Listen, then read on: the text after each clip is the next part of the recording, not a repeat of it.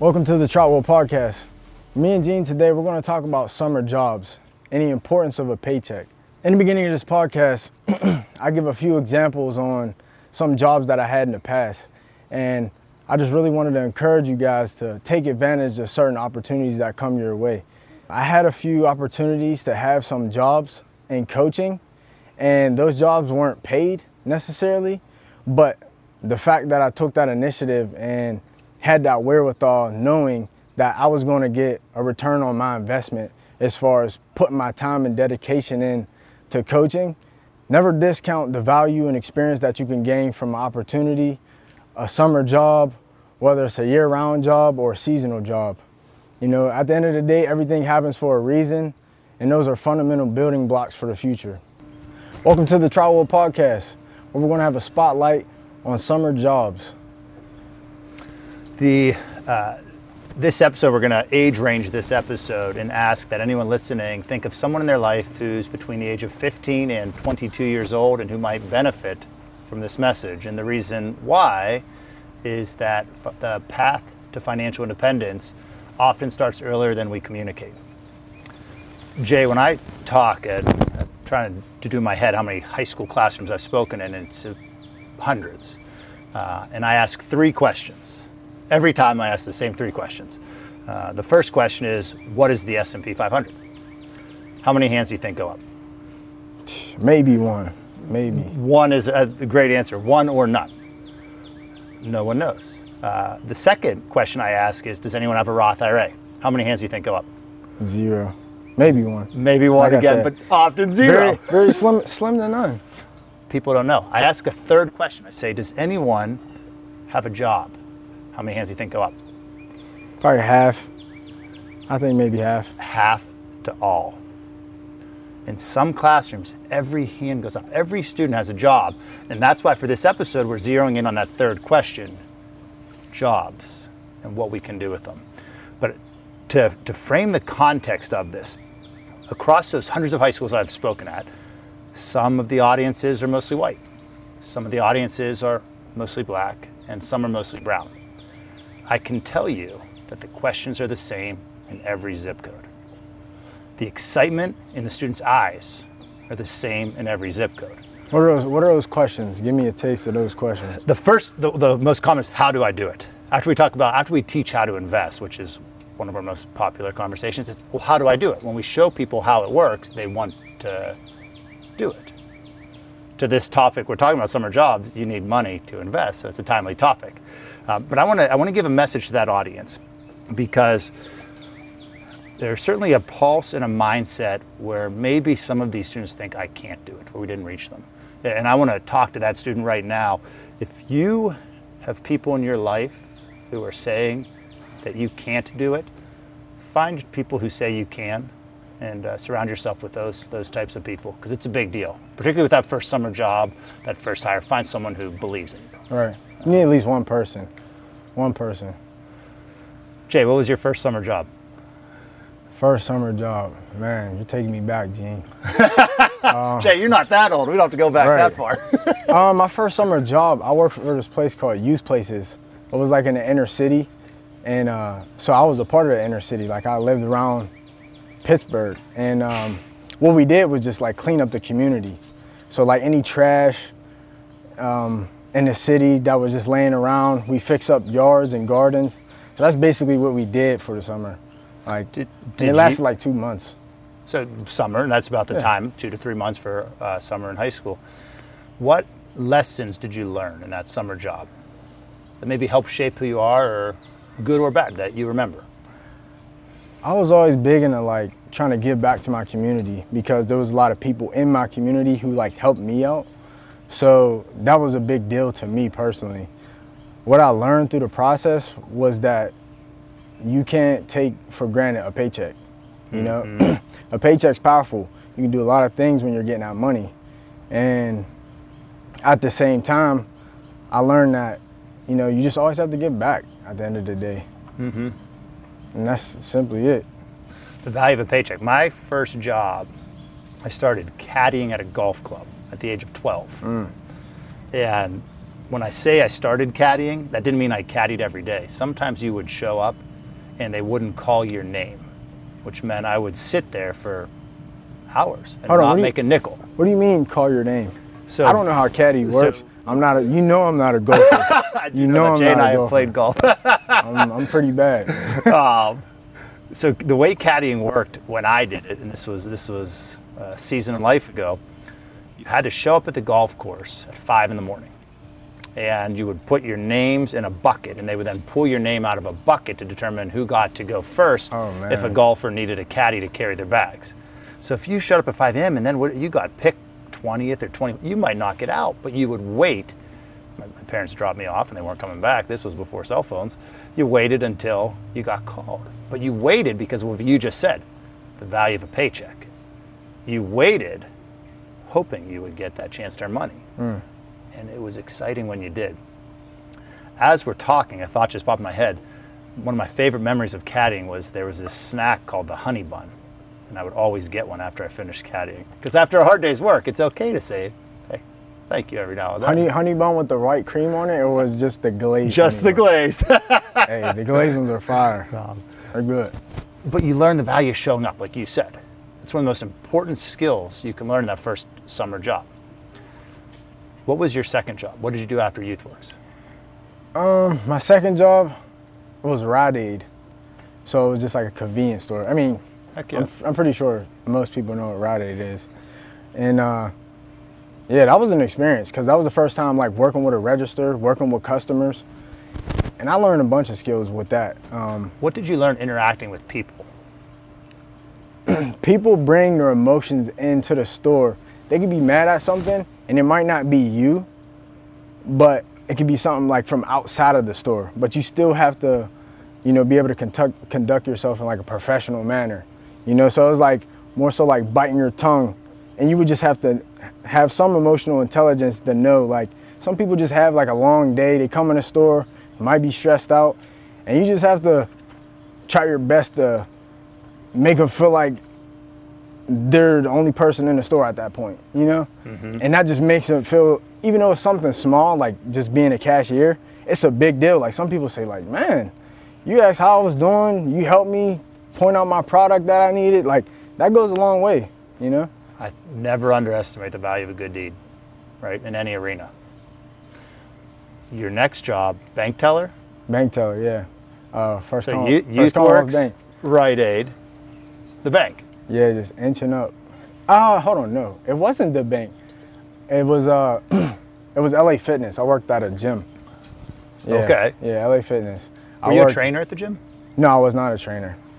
Although I can train. I, I coach football, but... No, I wasn't, a, I wasn't a trainer at the gym. I worked like the front desk. I checked people in. I'd uh, collect payments on accounts, you know, clean up the gym, say hi. This is a great example. We just, in two minutes time, walked through four experiences. Cash isn't the only currency. You got paid in all four of those jobs. Yeah. But you also learned critical life skills. Critical skills. The, the communication, the every customer matters. Um, When I was caddying, I learned some of those same skills because, so golfers aren't always happy after they hit a shot. Mm. Sometimes they hit a shot that doesn't go where they, they plan, and they sometimes blame the caddy for that shot, or they just blame take, the caddy? Or they channel that emotion. Oh, uh, so I had a very narrow window on that, that job because, um, and the reason we're filming here at, at, at a pool is I then spent years lifeguarding, coaching swimming, and, and managing a pool. And I think that's an interesting segue from the summer job concept because it wasn't work. I had so much fun, Jay, it wasn't work, mm. but I was getting paid. And I think that's a neat thing. If a high school student right now or a college student can find that blend of gaining critical life experiences, because you've got to show up. You've got to be on time, no matter whether it's Rite Aid, the golf course, YouthWorks, or lifeguarding at a pool. There are people who are depending on you being there. I think it's the outlook on the job too. It's how you perceive it. Um, you have to look at it as like an opportunity. Some people might look at it and say, ah, oh, it's not my ideal position and what I would want to do. But sometimes you have to just find the value in that position that you're taking on. So no. that's how I was able to just go through different positions and be okay with it because along the way, even though I wasn't like like I was saying before, not in the job I ideally wanted, I was still get building those soft skills along the way. And you can't discount that value, and no one can take that experience away from you. Yep, at any point. We started the podcast by saying that uh, that first job, the path to financial independence, starts earlier than we often communicate. Everyone listening right now, and I'm, I'm guessing the hourly rate, eight to ten dollars an hour for a high school summer job. I would go. I think I'm in the ballpark there. Eight to ten. I have no clue. I'm gonna be Let's real. say ten. We'll do ten dollars for easy math. For everyone working this summer, making ten dollars an hour, who wants to achieve financial independence, I think society, just an opinion, I think society doesn't often communicate the value of saving a little at that young age. And the reason I'm sitting here with my, my phone on my lap, we've created a very cool tool called the Troutwood Time Portal, where we demonstrate the value of saving a dollar a day over what we term a career cycle. So a career cycle for most people starts when they graduate college and start saving at the age of twenty-two, or maybe go right into the trades after high school.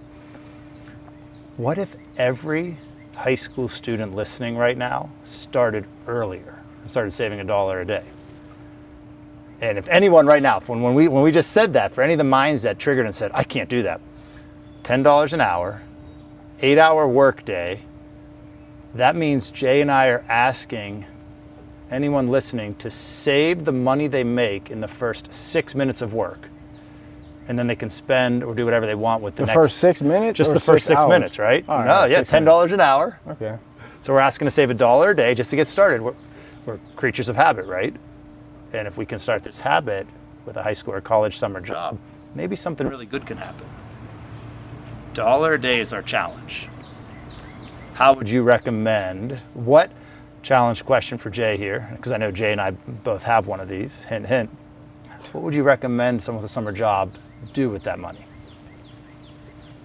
I recommend they invest it. Obviously, that's the ideal answer. um, but what did you and what do we both have? What do we, we both have jobs. We both have jobs. We both have jobs. And we have a we both started saving retirement with the money we're making in our summer jobs. Jay and I have that in common. We both started our Roth I R A. Okay, yeah, Roth I R A. Before we graduated. I know that you started yours because we knew each other when you started yours. Most people, most people wouldn't, they would have to have the understanding of how to start that uh, retirement account or investment account, you know? Good point. So we just said. If That's what's intimidating. Because remember, remember I talked to you and I was trying to start up my investment account yep. or my retirement account, and Uh, it was really intimidating. It was intimidating because it's, it's like, okay, I'm about to put money in this thing and I don't even know where it's going. So once you have like that level of understanding, that confidence comes. And then once you, like I said, have that level of understanding, you're more reluctant and you feel safer. You feel a little bit more secure investing your money. Mm-hmm. That's a good point. I would steer, I think our Troutwood Time Portal is a really great tool that helps overcome that, and it helps to show what the impact of a dollar a day, but it is intimidating. Um, I started my Roth I R A at the age of sixteen years old with my summer lifeguarding job. And I wish I remembered, it was one of the members from the pool who said, you are working so many hours, you should save a little bit. And I'm embarrassed to say I don't remember the member's name, but that individual helped shape my life. Yeah, that's... By taking time to say, Gene, I see you're showing up day after day. Have you thought of saving a little bit of that? I had no idea, Jay. Like you just said, I had no idea what a Roth I R A was. I had no idea. How much older was that individual, you think, if you can remember? He was, I, he was a parent at the pool who okay. had just invested time in talking with me. To your point of, of where role models can come from earlier too, um, he helped shape my life by doing that. Uh, so for anyone, that's anyone who's listening, that's in that role too. We started by challenging listeners to share this episode with anyone in high school or college. But any parents or professionals listening, who in your life, can you maybe just give a, a little elbow nudge to and say, have you started a Roth I R A? Save that money from the first six minutes of work, or maybe even go twelve minutes and do two dollars a day. Um, if we lost you on that analogy, think of a, of a circle where we're making ten dollars an hour, working for eight hours a day, So it's eighty dollars you make that day, and we're asking you to save just the first dollar, one small slice of the circle, and the other seventy-nine slices, do what you want with. Um, like I would buy the honey bun. That's a bad example. The honey bun, it was good and I looked forward to it. Um, gotta splurge sometimes, you know. So I wanna, I think that's a great message, is don't underestimate the, the value of saving little. That is our key message. Any job is better than no job would be a second very powerful takeaway, particularly right now where we're here on uh, almost July uh, twenty twenty, still in the middle of COVID. So jobs are very difficult to have.